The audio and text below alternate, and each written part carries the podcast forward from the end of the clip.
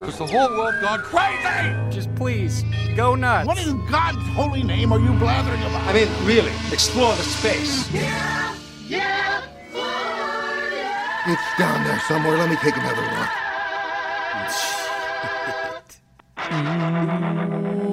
look. Welcome to Beautiful Animals Podcast. My name is fucking Tyler Cole. This is Andy fucking Bosch over here. Hello, hello, hello, hello, hello, and welcome back to another beautiful episode. Welcome. We're a Beautiful Animal Podcast. Yes. On today's episode, we're going to be talking about a little bit of some stuff, right? Some uh, unconscious... Uh... Yeah, today we're going to be continuing the conversation that we started last week on the nature of and the power of the unconscious mind. Today we're going to be dipping our toes into a little bit of what may be called pseudo-science. Maybe a little wooey wooey. A little woo, a little woo science. Woo-hoo. As we like to call it, a little woohoo. Yeah, we're going to be uh, exploring the edges of the understanding of the power of the unconscious mind. Yeah, we and, might get into some placebo stuff. Yeah, seeing Maybe, where that to, takes us. Might have to push it till next week, but uh, yeah, we got a lot to talk about. This is a pretty complicated subject. We're um, we're just kind of having fun, uh, just talking about it. So we sure are. Join us for this conversation. We're gonna step away from the purely scientific, and we're gonna discuss some some. more fringe uh, areas of belief yeah. around placebo effects and the Perfect. power of mind and mindsets. Yeah. yeah. This is all coming because I got suckered into reading this book called Becoming Supernatural. Suckered. Yeah. By the algorithm, oh, actually. That yeah. freaking algorithm. Yeah, probably because I've been like searching for things like the Gateway tapes and like why mm. am I so sad and things like that. Why am I so sad? The uh, algorithm's like, here's some... Here's some bullshit. Read that. Yeah, I'm getting similar stuff. Like, why am I itchy? Yeah. Why am I sticky? Why do I have this rash?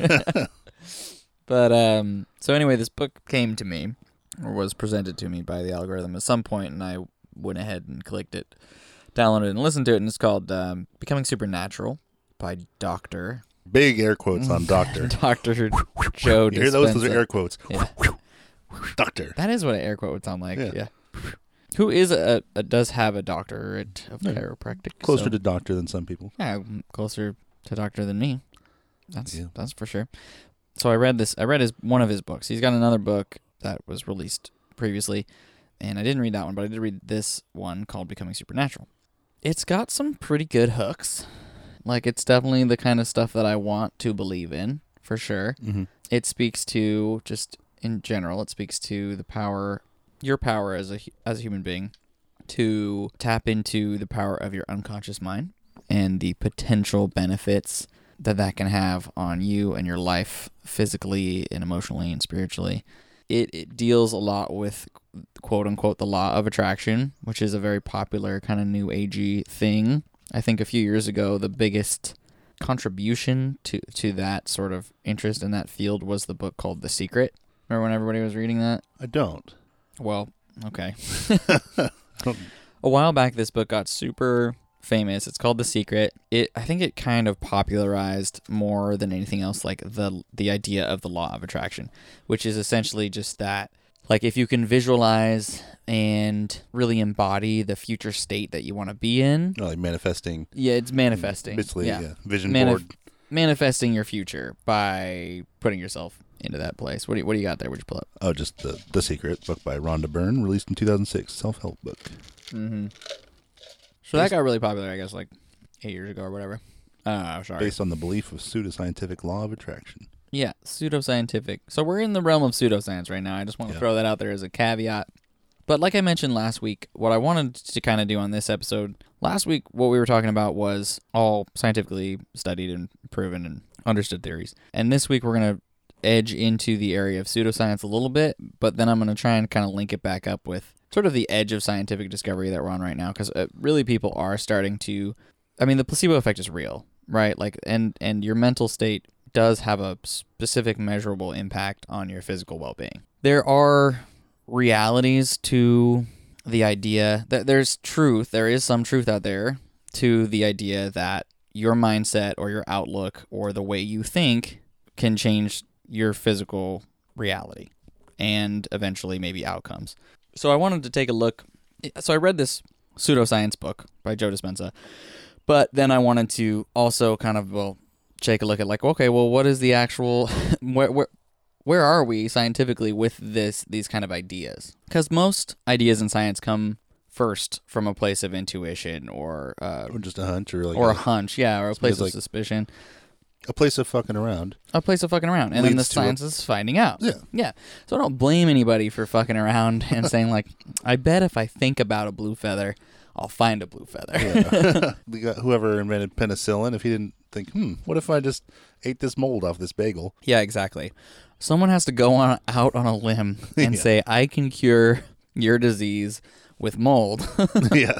And probably a lot of people have to go to that person and be like, what the fuck are you talking about? You're not going to cure anything with mold. Yeah. But then you do the science, and then you figure out that not only, yes, I, I was right and I can cure this disease with mold, but you ha- you have to derive the mechanism. How is it that I am curing this disease with mold? And that I feel like that, almost the how part yeah. of it, right? The de- defining the mechanism is what science is all about. Yeah, and it's, I mean, it's difficult but possible, and it's been done to quantify all that and take all those measurements of how it's actually, the mold is doing what it's doing, whatever. I, I don't fucking know what it's doing, but somebody does. But that's all measurable, physically measurable stuff, but the subconscious stuff, kind of, a lot of it isn't measurable. Yeah, not yet. I mean, uh, yeah, yeah. yeah I, and I think it's it's difficult to, well, I would say that I think that we have derived a lot of results from studies around the subconscious. Yeah. But yet we don't yet totally understand the mechanism. Because, I mean, they know things that, like, um, well, uh, on Huberman Labs podcast, I listened to another episode recently on hypnosis. It was really good, right? I highly advise any listeners, guys, just check out. I'm going to be citing a lot, especially in this episode, from Huberman Labs podcast with Doctor Andrew Huberman of Stanford University. That show is full of amazing content, uh, amazing neuroscience content. I highly recommend it to anybody. So anyway, he had a he had a hypno- a clinical hypnotist on the show a little while back and interviewed him mm. because there is such a thing as clinical hypnosis, right? Yeah. And it actually is actually used in medicine, and he go, he lays it out all these in- incredible benefits. But um, one of the things he talked about was that uh, they took these people through a, a culinary journey under hypnosis, culinary? right? Culinary. Culinary. Culinary. However you want. Culinary. Sounds cool. Cool. Culinary journey, right? While under hypnosis, and I'm gonna I'm gonna botch the percentages, uh, b- because I don't have I don't have it written down in front of me. But the people that they had under hypnosis, th- they basically led them through like, okay, now we're eating these tacos, now we're eating these hamburgers, now you're eating this. And while they were doing that, their stomach acids increased like twenty-five percent, and because their body believed that they actually were eating. Oh, they weren't actually eating. They were not eating. Oh, damn. They were under hypnosis, and they were told they were eating. And their body reacted as if it were eating. The body believed it was eating. So the stomach acids arrived in the exact same measure that they would had they been eating. Yeah. And then to take it a step further, they injected them with a drug that inhibits the production of stomach acids. Uh-huh. And they still produced stomach acids above and beyond, like up yeah. to the level that they would have had they been eating, huh. right? So their mental state actually had more control over their stomach acid production than the drug that had been designed to control the stomach acid yeah. production. To the extent that one person, being told that they were eating, had to call a stop to the hypnosis. They were like, I can't eat anymore. I'm totally full. Really? Yeah, I'm completely full. Yeah. Like they, they had reached, their body was telling them, like, you've eaten enough. Yeah. You are full. You are no longer hungry. Even though they were just hypnotized and they were not eating. One thing I'm curious about, I was just reading this book about fungi uh-huh. and like how, I mean, it's, I don't think it's, I didn't understand fully what, what it was talking about. I don't think it's really fully understood. It's still stuff being studied, but like people have kind of realizing that fungus kind of acts as like almost a communication system between different plants, like in a forest, right? And it can like tell the trees almost like, hey, there's, there's more food over here. Oh yeah, start growing over there. Yeah, and um, there might be something kind of like that happening in your gut biome, like the, some sort of communication between your brain telling your gut, whatever, like the bacteria in your gut, like, hey, we're about to get a bunch of sweet ass tacos. Be ready for that. Yeah, and I mean, there certainly is, and that's kind of what I was getting at. Is like we're the results are well documented yeah. that like if you tell somebody under hypnosis that they're eating, their stomach will react yeah. as if it's eating. I don't know how well the mechanism, like you're saying, the actual pathway yeah. is understood, because I think it's it's more difficult to quantify like what that what it, what when you say, oh, you had a thought, like what it is. Yeah. What they'll say is like, okay, when you tell someone they're eating a taco, you see activity in this neural network in the brain, in the taco center, which cascades to these other neurons throughout the body that lead down to the gut biome that produces this thing. Yeah. And that electrical signal triggers this one, triggers this one, triggers this one. So, I mean, I guess that, that is the mechanism, but it's, but again, the answer is sort of how. Yeah, like, is and it an electrical signal? It's not really a why yeah. answer, right? Is it an electrical signal? Is it a chemical hormone kind of deal? Who knows? Well, they know. yeah. I well, mean, a we lot know. of the time. They, I mean, to an extent, right? They know.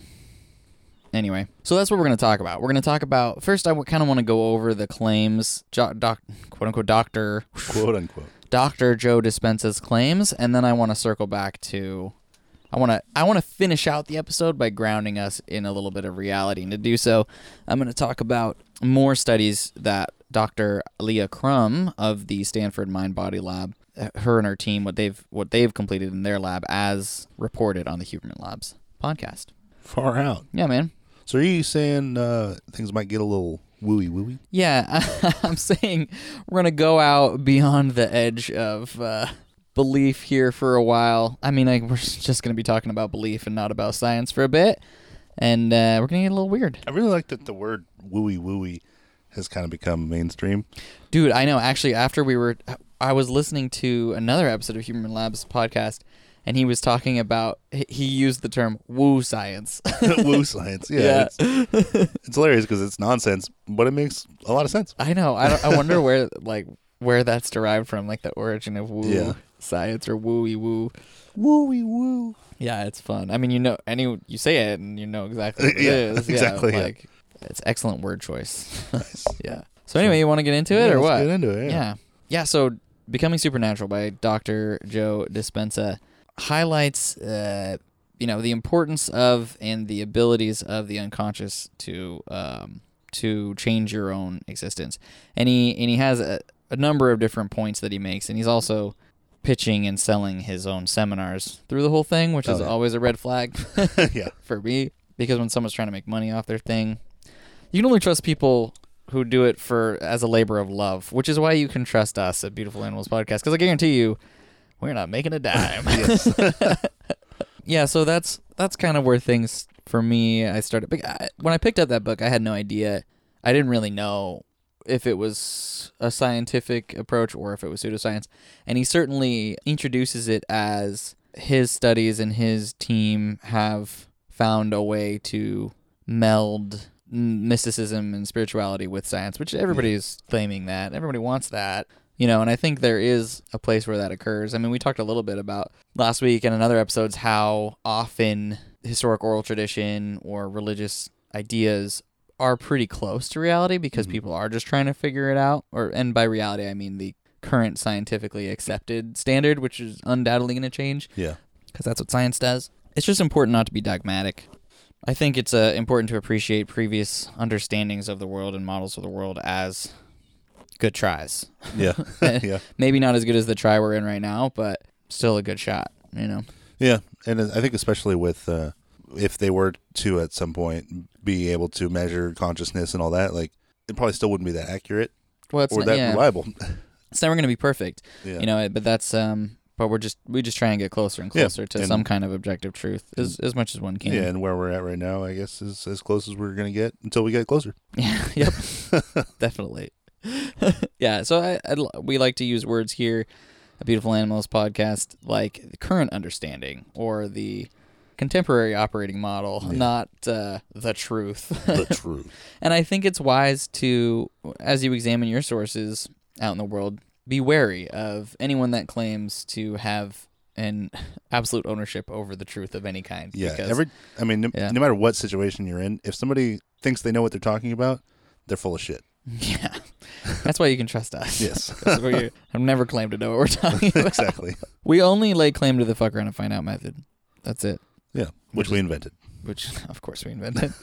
Anyway, so um, the first of his many claims that he uses to back up his, or to give himself credibility, is that he was hit by a bus sometime in like his twenties or whatever and broke several vertebrae in his lower back and was told by doctors in Western medicine that he would not regain a lot of the mobility that he had but he was also a person who had studied a lot of Eastern and uh, traditional meditation techniques and things like that, and that he went ahead and did these series of meditations that allowed him to access his unconscious and use his unconscious to heal his vertebrae, and now he's like completely healed through yeah. just thinking about it.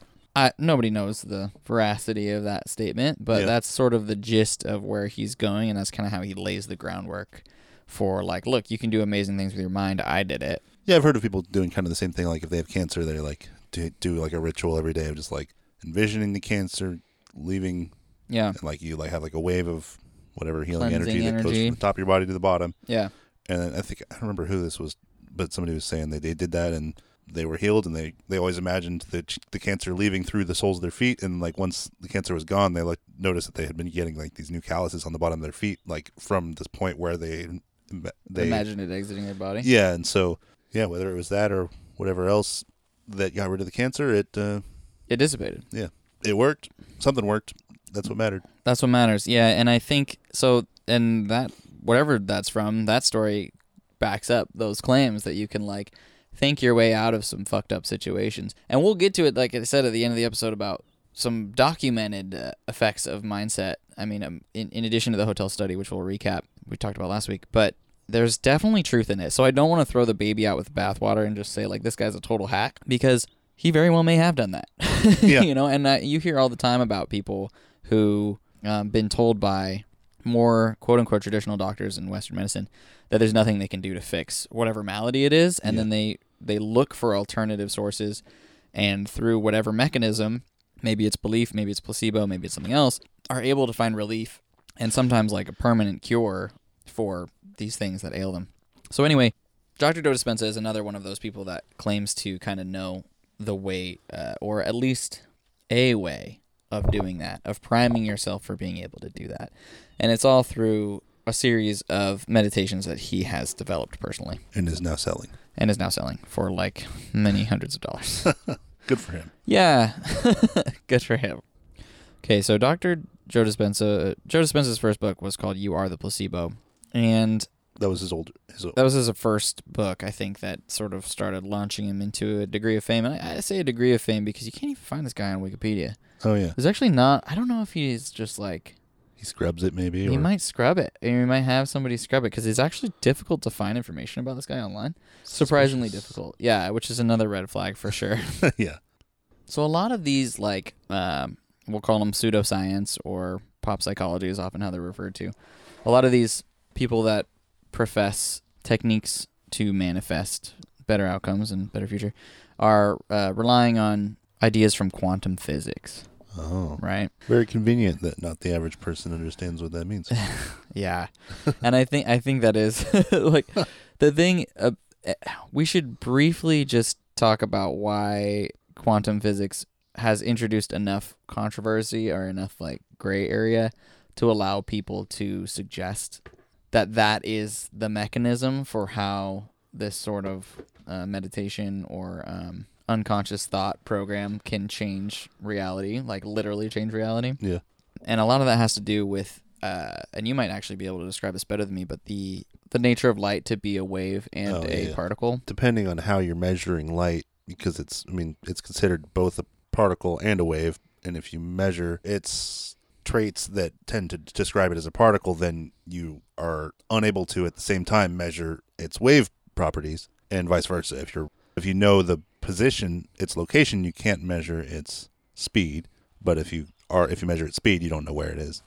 Something something crazy like that. Yeah, I mean it's a wave function collapse. You can right? measure one or the other of one particular photon. Right. And so what does this have to do with mindset?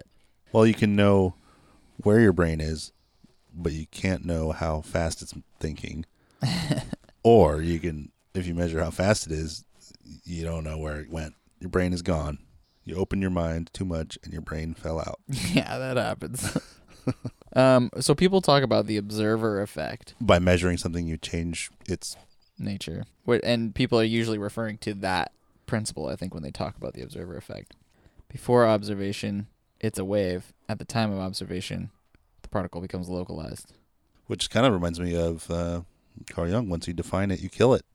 Yeah. When you define God, You kill them. Same yeah, once you particle. Trap it in the box. God is both a particle and a wave. Yeah, but as soon as you assign, put him in the church, he no longer has the wave powers. Yeah, he's just it's a, just a object. It's a misunderstanding of the observer effect that is often quoted as oh, as proof as proof of being able to manifest things, because it's if this then that. If if observing a wave takes it from a wave to a particle, yeah, then literally by pointing your conscious mind at wave forms, mm-hmm. you can turn them into matter. This is the uh, this is the stretch. That's what they're that's yes, their argument. This is the making. Claim. Okay. Yeah. yeah. So it's like so if if that's true of electrons, yeah, where an electron is a wave, but then once the observer observe it observes it, it becomes a particle.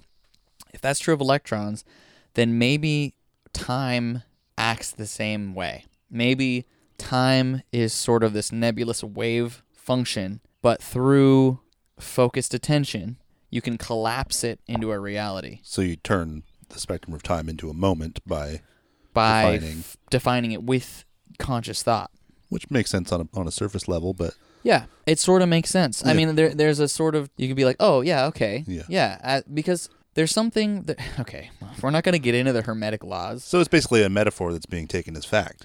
Yeah, or yeah, you're extrapolating on sort of a metaphor to and applying it to something bigger, right? I mean, yeah. we talk about a lot, at least in our internal conversations, the sort of as above, so below principle, right? Where you often find congruence in in these different levels of life, where something really small acts the same way as something really big, and you see this sort of fractalization of the way something acts, where it acts the same way really in this really small way, but also very similarly in a large way. When it's big, it just does the same thing, just bigger. Yeah, and we talk about we've talked about that with the saeculum, where there's like yeah. seasons and days and lifetimes, and then also eighty-year cycles and maybe two thousand-year cycles, and maybe you know, and the sort of consistencies you can draw between those different sized arenas, but performing in the same way. So people are doing that as above, so below, sort of calculation in their heads with this idea of an electron going from a, a wave to a particle. Mm-hmm. But then they're talking about like your lifetime, your time in front of you is unformed until you collapse it into what's going to happen. That's sort of the basis for the idea of the law of attraction in sort of pop psychology or pseudoscience, is like if you can attain with your conscious mind the frequency that you want by like picturing or living the future that you want to manifest, then you can, through this action of your conscious mind or unconscious mind, collapse the future into the shape that you are. That makes sense. I mean, I wouldn't say it, collapse is the right word, but like you're, you narrow it down. Narrow you narrow it. down your, your po- list of possible paths. You kind of... Yeah, I mean, you can, I mean, we've talked before about how there's a literal way in which this happens as well. Like, because life is pretty chaotic. Yes. And there are a lot of options in front of all of us all the time. Mm. And most obstacles to the outcomes that we want are self-prescribed, are, are in your own head a lot of the time. So, because you really, I mean, you could, anyone could quit their job and go try and get another job, you know? But what holds people back from that is them saying to themselves, how am I going to pay rent? How am I going to feed my family? How am I going to do these things? But there's no physical barrier yeah. stopping them from walking into their boss's office and saying, I quit. There's no, like, if they try to do that, the door's not going to be, you know what I mean? There's not actually yeah. a physical imperative stopping them. Yeah. It's just the idea of the consequences in their head. So when you quote unquote manifest the future that you want, I think what, in my opinion, a lot of what is happening is you are put putting those self-imposed obstacles out of the way. Yeah, that makes sense. Cause because they're not real until they happen, which they may or may not be real, but you're, right. they're very real because you're making them real. I don't they know. seem very real to you when yeah. you're worrying about them. I think anyone who's like taken a risk and gone on a limb to do something kind of scary often finds that it's easier than they thought.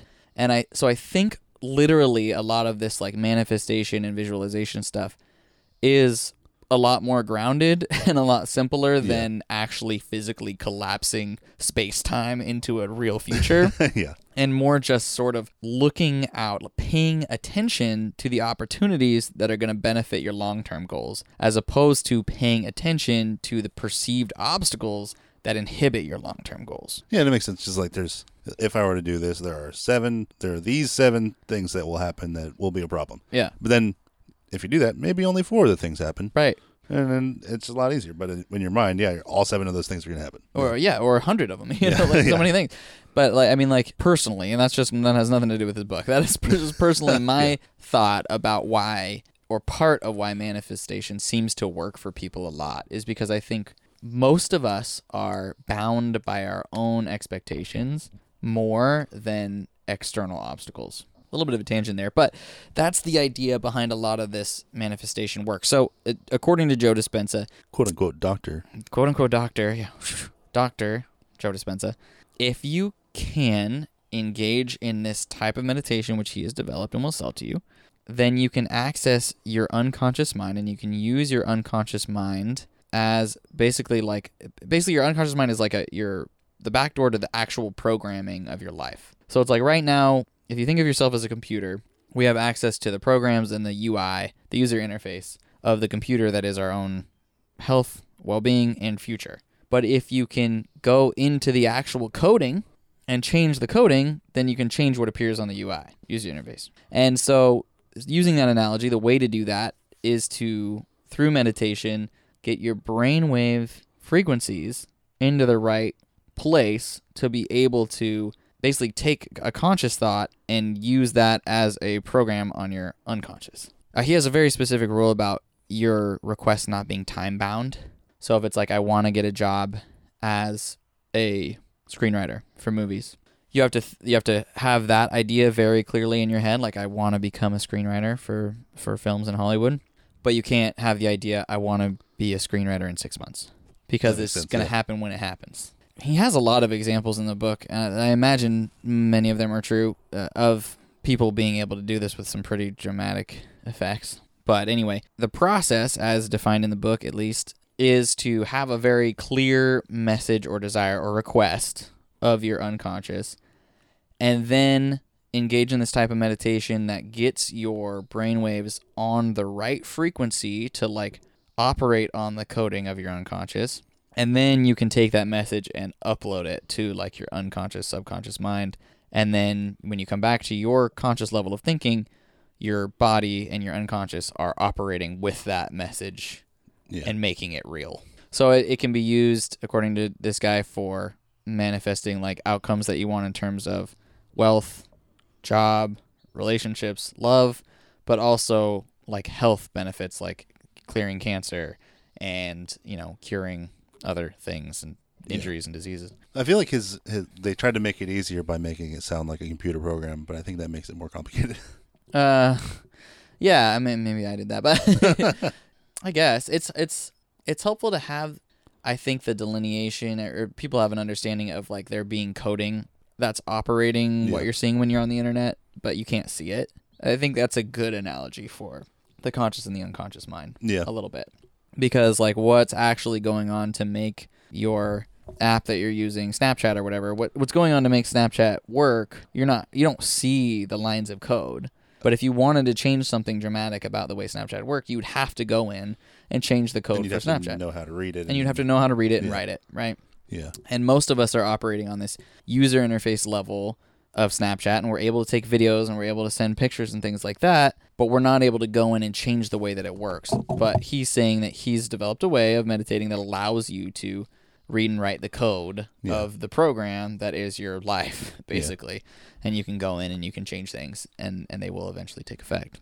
That's the that's the main thrust of that book, but there's a few mechanisms through which it's achieved, right? And I want to just briefly touch on some of those things, right? Mm-hmm. It's all it's all about meditation and achieving this higher wavelength or, or uh, higher frequency of brain function, or lower frequency. I don't remember. different, different frequency that allows you to access these other parts of your mind.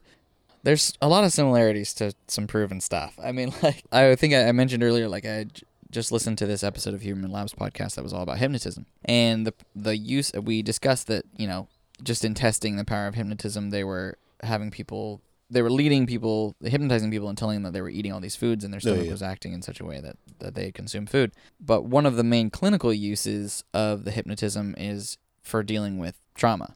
What they're able to do through hypnotism is tell a person you are in this, your body is safe, you're floating in like a pool of warm water, everything is safe, and then introduce them to the traumatic event while they are perceiving and their body is feeling safe and comfortable, and allows people to have, you know, it's essentially exposure therapy yeah, to trauma, sense. But according to this this doctor at Stanford, you can actually have, you can get success faster through exposure therapy to trauma in hypnosis than you can through like talk therapy, because it's very difficult when you're doing talk therapy to get someone to feel that comfortable and safe while they're reliving reliving a traumatic event. Hypnotism gives you sort of a back door to forcing a person to feel comfortable yeah. even while they're reliving a traumatic event. And the way they do that is through entrainment. And what I mean by entrainment is when you can produce a rhythm of some kind to get someone's brain to operate at a certain frequency that um, makes them more suggestible.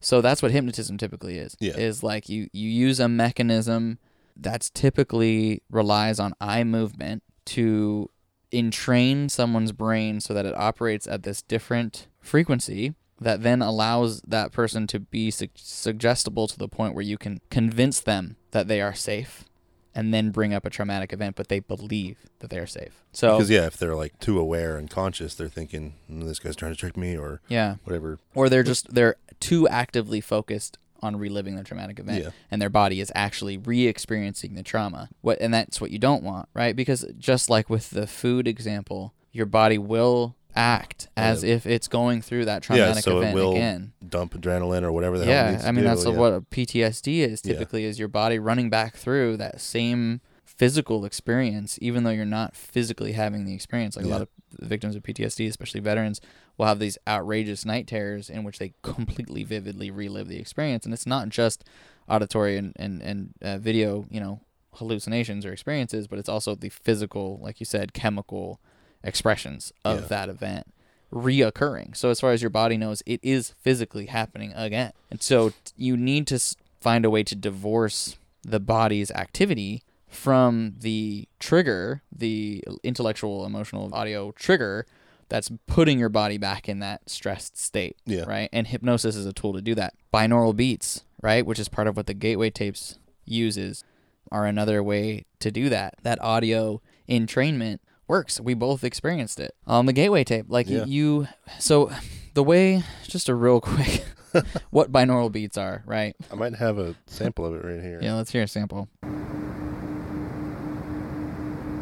Yeah, this one has a little bit of a, some of the ocean sound in the background. Yeah. Anyway, so what happened? So the reason that hearing a frequency in one ear and a different frequency in the other ear can cause this entrainment is this. Like, as a human being and as most animals, our brain does a little calculation when it hears something in one ear and then in the other ear. Oh, yeah. Right? Yeah, that's that's how stereo... I mean, it's just stereo hearing. Like, you, there's this very, very slight change in the sound from your left ear to your right ear. That's how you're able to tell that it's on...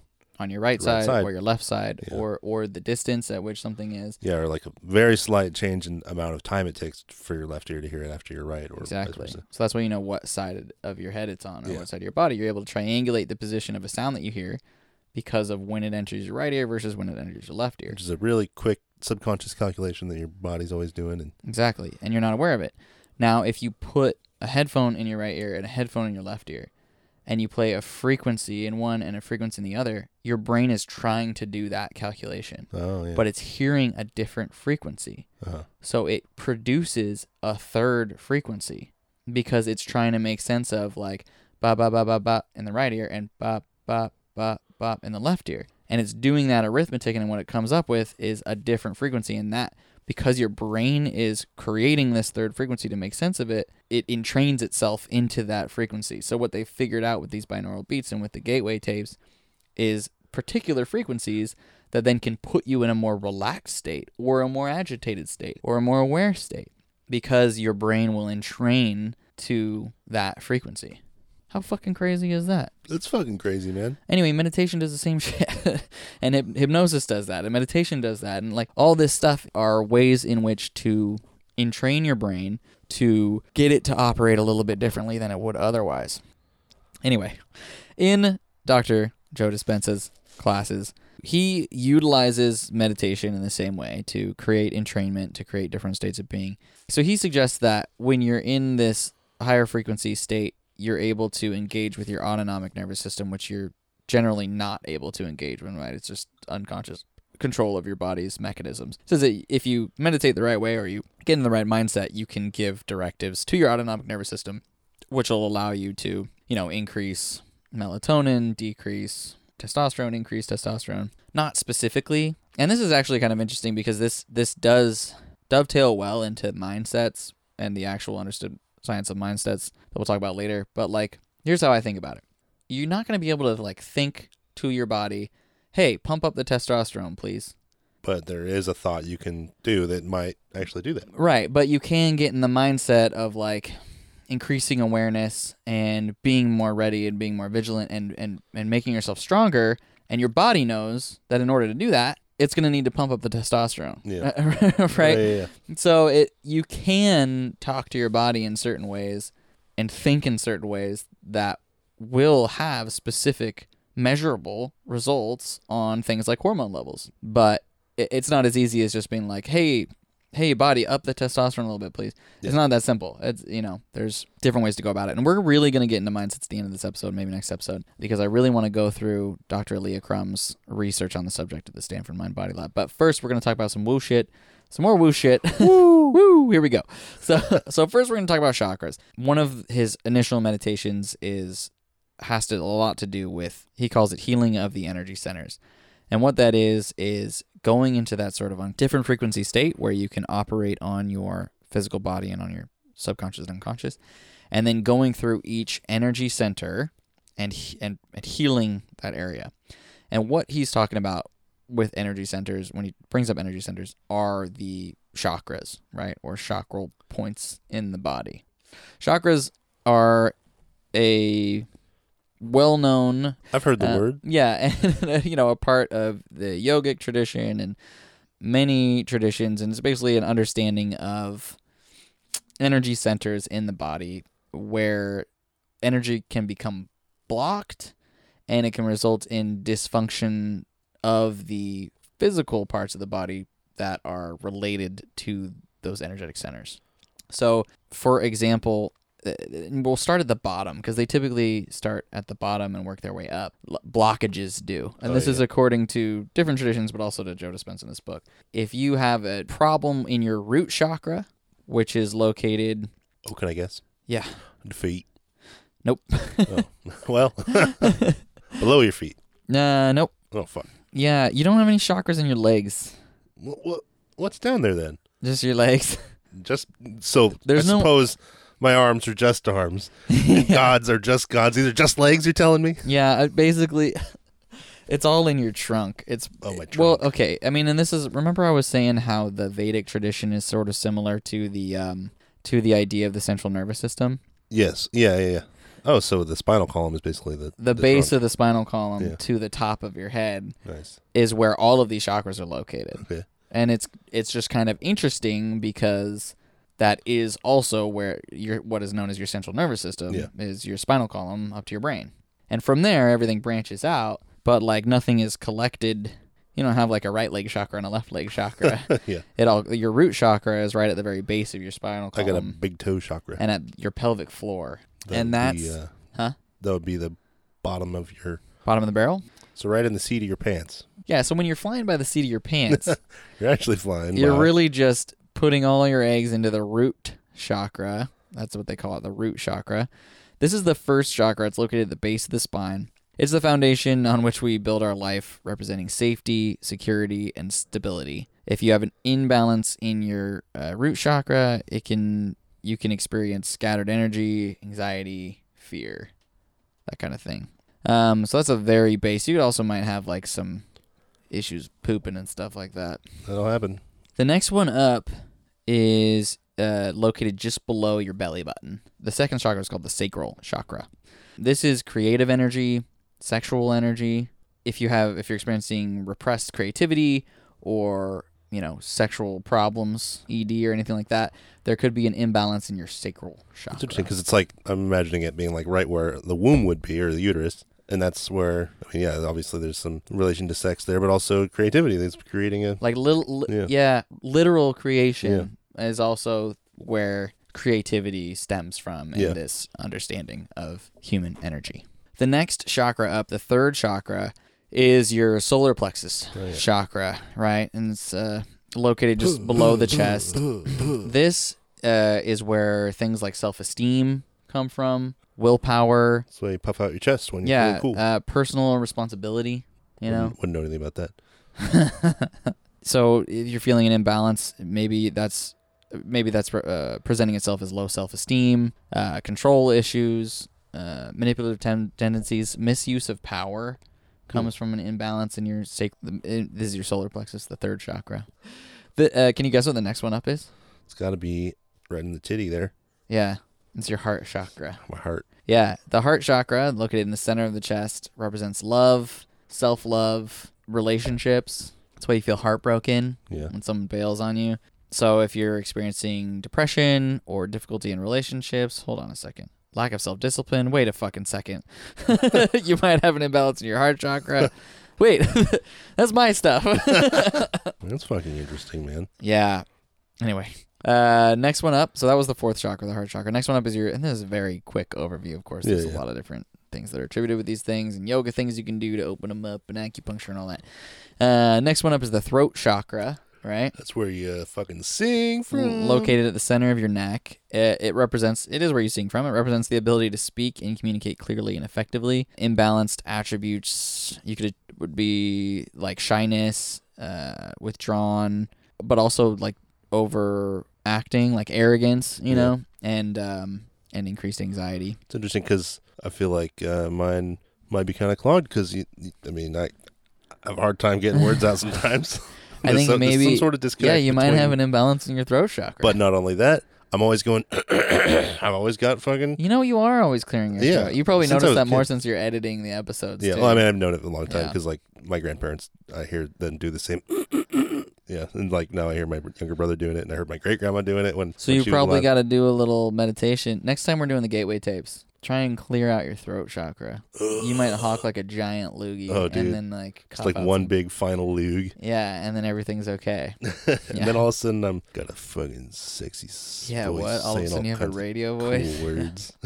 See, I have, according to my, what I'm guessing my issues are, I haven't even gotten there yet. I don't yeah. even have problems with my throat. Your heart is pure. You're good. It's the throat that your problems occur at. Okay, the next one up they call the uh, third eye chakra, which is located in the center of your forehead. Oh, yeah. Between the eyebrows, it, it represents intuition, foresight, driven by openness and imagination. Imbalances would can be presented as like a lack of direction or a lack of clarity. I also have problems there, so can, there's issues with that. When I did the gateway tapes for the first time, and I felt this, like, buzzing. That's kind of where it was. Like, right... Oh, yeah. I think that's where it was. Like, right in the middle of my head. It felt like there was an, a ball in the middle of my head that was just, like, vibrating and wouldn't huh. stop. Yeah, I had to watch T V to shut it down. Very good move. Close that third eye. Shut that thing up. Oh, man, it's weird how fucking accurate that is. Uh, isn't that? Yeah. I, I know. Some of these things, like... You want to say it's all wooey and weird, but then there's a very, there's a lot of intuitive, it feels right a lot of the time, you know? These goddamn like, hippies know what they're talking about? I think they do. I think they do. And I think, you know, we got to play some catch up in the scientific community. Yeah. But I don't think it's all wrong. Anyway, and then the last one, is, well, the last one on this, of the inside your body chakras is the crown chakra. It's right at the top of your oh, head. Yeah. And that represents states of higher consciousness and divine connections. Imbalances in this area can present as cynicism, disregarding what is sacred, being closed-minded, and being disconnected from the spirit. In Joe Dispenza's book, too, he talks about how most of the problems, most physical ailments that you have have to do with the first three chakras. The root one, the gut yeah. one, and then the solar plexus one. Yeah, because that's like the body, and it seems mm-hmm. like the rest of them are more mind-related. Or more mind-related, yeah. yeah. And that's kind of the way that the whole Vedic mind model went that we talked about. There's like oh, the yeah. body ones and then more energetic ones and then more mental ones. Yeah. That's actually the same, you know, sort of tradition that these things come from. But the eighth chakra, which is what Joe Dispenza talks about, there are some models that have even more chakras, but we're just going to talk about eight for right now. Yeah. The eighth one is sometimes called the soul star. Accessing the eighth chakras theoretically allows you to like connect to the greater divine spirit and to transcend time. There is an example in Joe Dispenza's book of his own experience transcending time, and this is one of those, I mean, we've talked about some woo-woo shit and my own sort of thought processes around time and time expression, but he describes this experience that he had where he was in at a sort of a crossroads in his life, and he was getting a lot of flack for pushing the ideas that he's pushing. Yeah. You know? And it, at a certain point, he kind of wanted to give up because he was just like, man, I'm getting a lot of shit from everybody about trying to heal people with this meditation and chakra magic. Yeah. He reached that certain point in his hero journey. Yep. Where he was tempted to quit by, mm. you know, what may have seemed like an easier life. He describes this experience where he's he's doing this meditation in his living room, and then all of a sudden he's like outside of his house, like walking around in the snow, just like filled with euphoric experience. And he like sees, he finds the kid version of himself, like in his own timeline, basically. It's like, oh, there's the kid version of myself, and the kid version of himself sees him, and he remembers as a kid seeing this older person and not really knowing what yeah. was going on.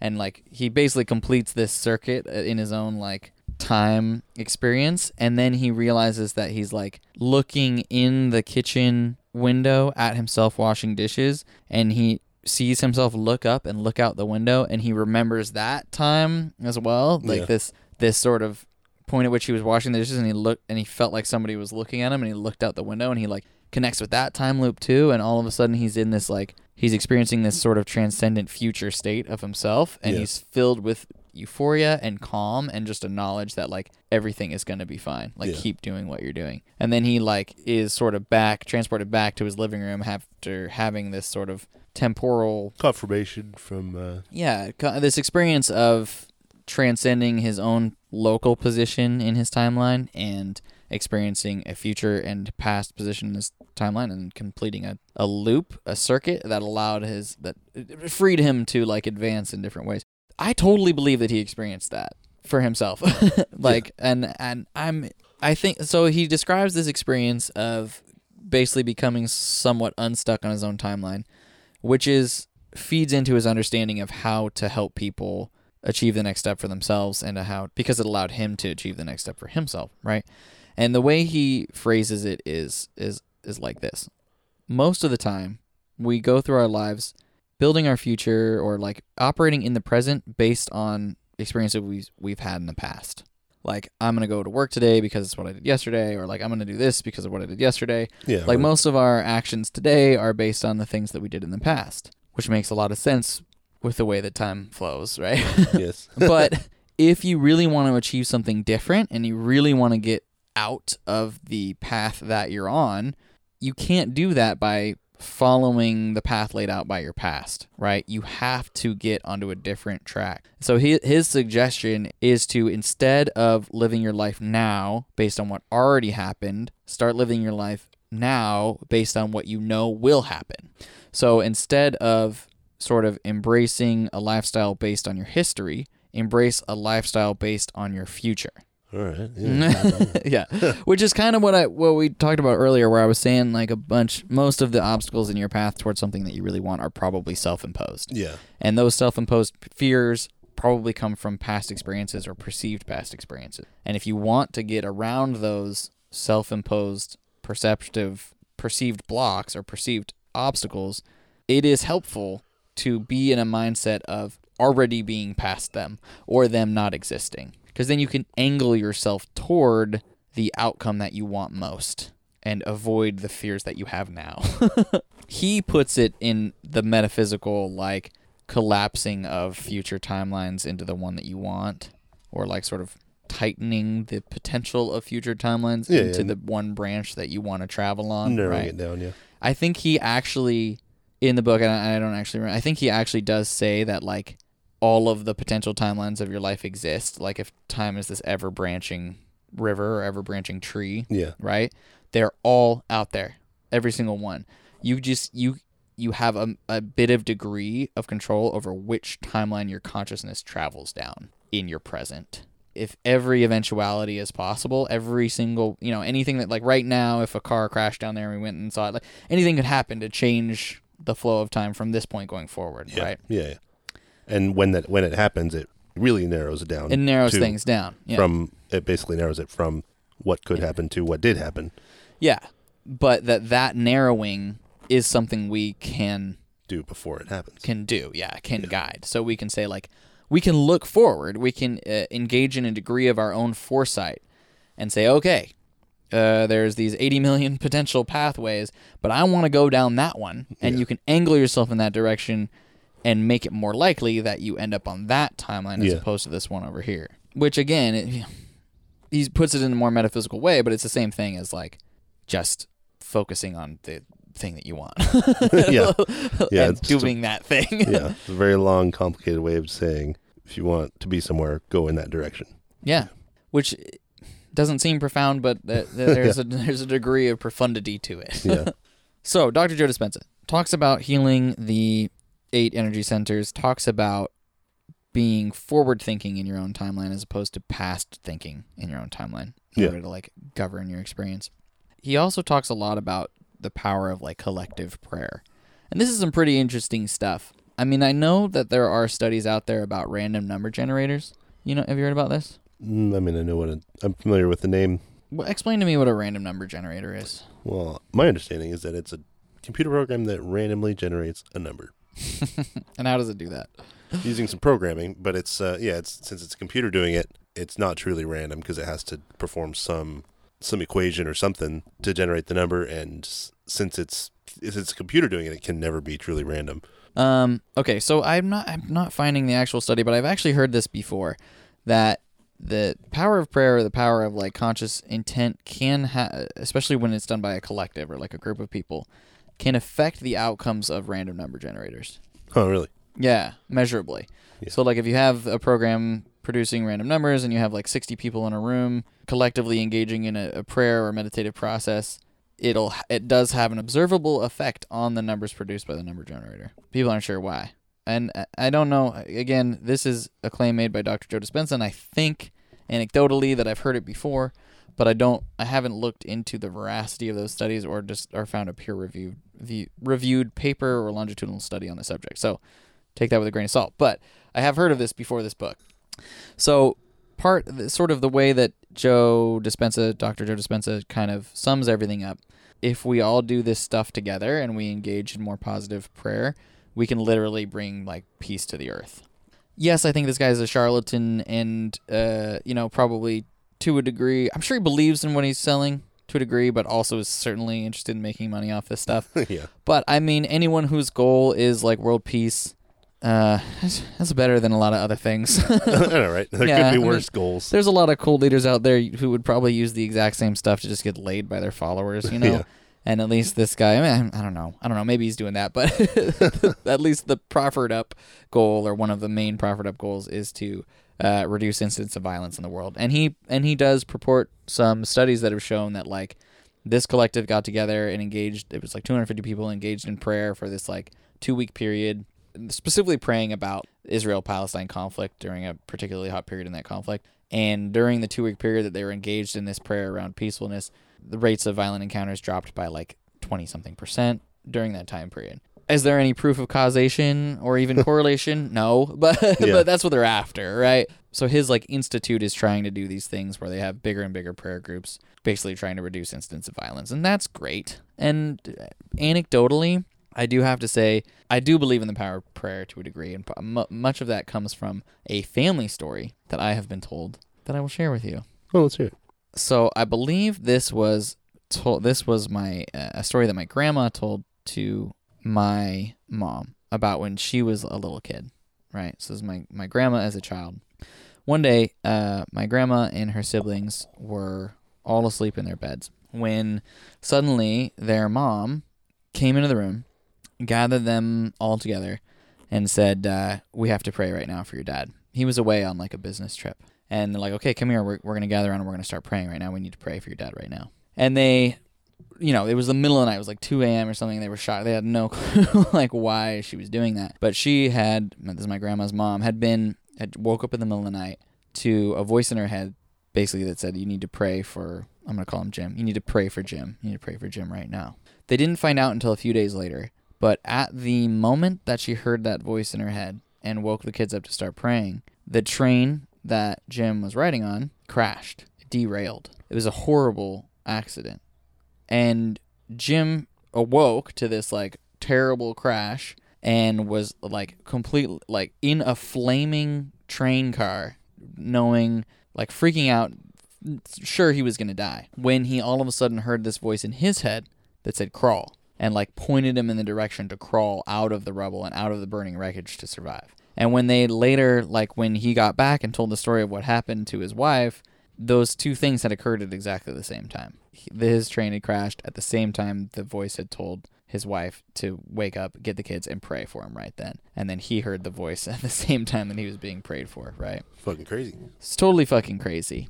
So that's the story that I kind of grew up with. So maybe that informs a degree of my willingness to believe in woo science. But I do believe that there are many things that we are capable of sensing and experiencing that we do not have explanations for yet. No scientist is going to argue with that. You know what I mean? Yeah. Like, yeah. We have not figured everything out.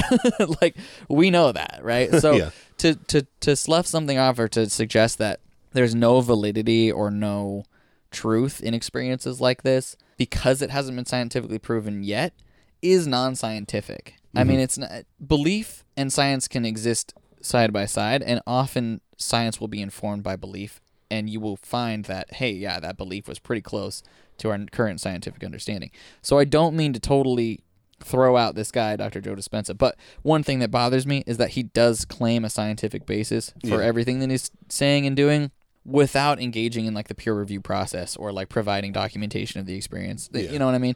Yeah, so yeah, it's yeah. like... It's just shady. It's a little shady. He might be totally right. Like yeah. everything he might be doing might be right. He might be one hundred percent right. But it's shady to suggest that he's a, he knows he's one hundred percent right because of this, this, and this, even if you are right. yeah. So yeah, but next episode, I think we're probably going to wrap it up here pretty yeah, quick. Yeah, we're all out of time. Yeah, we're a little bit out of time for today. But, but on the next episode, guys, I really want to circle back toward... the ways in which science is now beginning to document the tangible experiences or tangible results that occur medically based on thought and thought process and mindsets. We've all heard of the placebo effect, but there's more study going around or going on now about mindsets and how they can affect outcomes of different treatments uh, than there have been in the past. And one of the people in the forefront, Doctor Leah Crum at Stanford, has some really in- interesting information to share about that. You can find the interview with her on Huberman Labs podcast, and I'm going to do my best to sort of uh, recap it all in the next episode. So fuck yeah. Yeah. Anyway, guys, uh, thanks for listening. Thanks for coming back. Mm-hmm. Thanks for wading through some a uh, little bit weirder yeah. stuff with wading me. Wading through the woo. But again, this is, um, you know, I would say this is like Unconscious Mind Part two. It's This is all about engagement with the unconscious and... Uh, powers that it potentially may have. Yeah. So. And even if it's a bunch of bullshit, it doesn't hurt to try. No, it doesn't. I mean, uh, it's never going to not benefit you to have a better positive mindset, like a more positive mindset. yeah. And like, you know, I think I've said it four times now, but I'm just going to say it again. Like, I really believe that there's so much validity in angling yourself toward the future that you want, because so many of the obstacles that we perceive, we are putting in our own path. And if you can perceive that they are not in your own path, you will walk more freely into the future that you desire. Sounds right to me. Right? The hard part is knowing what you want. yeah, uh, one hundred percent. yeah. That sort of clarity is not easy to come by. Yeah, because I want a lot of things, but uh, yeah, but uh, you know, they're all different. Yeah. yeah. You can be like me and just over leverage your time on too many different things all the yeah, time. Just... But, you know, life is beautiful and full. That's what I try to say to myself instead of I'm too busy, you know. Yeah. Life is beautiful and full. Are you ready for a fortune cookie? I'm fucking ready. Uh, oh, yeah. Today you will be recognized for your special gifts and will be happy for many hours. Wow. I love that one. Many hours. I'll be happy for at least... What do you think the minimum for many is? I know, right? Because it says today. Today. Well, today you'll start being happy, and then the hours might continue into the next day. Yeah, I mean, to be honest, I was kind of down in the dumps at the beginning of this recording, and now I feel great. Yeah, good. Well, hopefully that continues for many hours. I sounds like it will. yeah, yeah. I've, I hear it from a high authority. I have it on the highest authority. Thanks, Fortune Cookie. Thanks for that one. If you're listening, go out there and get yourself some Chinese food. Oh, never a bad choice. Never, yeah. yeah. Check us out on Instagram, beautiful dot animals dot pod. Yeah. Send us a little email, some fan mail at uh, beautiful animals podcast at gmail dot com. Yeah, man, please send us your feedback. We love it. We love, uh, we've gotten some really great listener emails lately. And, yeah. Uh, and, uh, man, it really does bring a smile to our face and a little bit of a glow to our future every time one of you thinks of us. So just know in your heart of hearts how much we love you. And know that the future is going to be bright and beautiful and full. And tune in next week and listen to us talk about more stuff. Yeah, next week we're going to go over more of the uh, actually scientifically recognized uh, benefits of hypnosis and placebo. It's going to be great. I'm excited about it. Hell yeah. I'm in the bring... meantime, don't forget to juice it. In the meantime, don't forget to drink some water. Stay friggin' hydrated. It's very important. All right. Later, Gator.